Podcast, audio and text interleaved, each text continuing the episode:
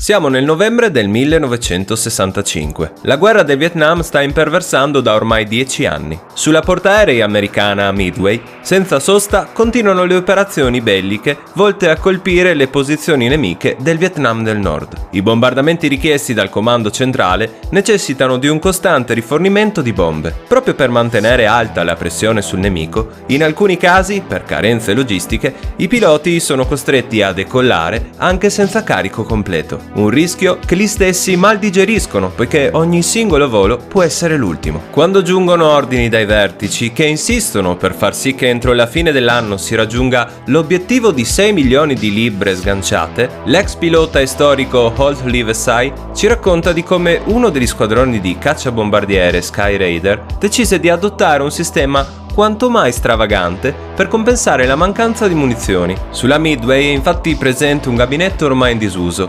prossimo ad essere gettato nelle acque dell'oceano. Così i piloti decidono che tanto vale sganciarlo sul nemico. Una volta modificato dal reparto di artiglieria, che lo dota realmente di un carico bellico e lo rende aerodinamico, lo strano ordigno, denominato Sani-Flush, come una marca di detergente per WC dell'epoca, viene segretamente caricato a bordo dello Skyraider del comandante Clarence Stoddard. L'evento viene immortalato da uno dei piloti e viene nascosto agli occhi degli ufficiali, che si renderanno conto della natura di Sani-Flush solamente in seguito. Seppure non è dato sapersi quali danni provocò l'azione, quel che è certo è che non vi furono ripercussioni gravi per il pilota. Stoddard infatti era ancora al suo posto un anno dopo, quando perse la vita abbattuto da 3 missili. Una piccola curiosità che vi lascio è che Sani-Flush non fu il solo caso di un oggetto comune utilizzato come arma. Quella che vedete infatti è una foto della seconda guerra mondiale dove al posto di un WC venne utilizzato un lavello. Ovviamente, per quanto possano farci scappare un sorriso questi strani oggetti,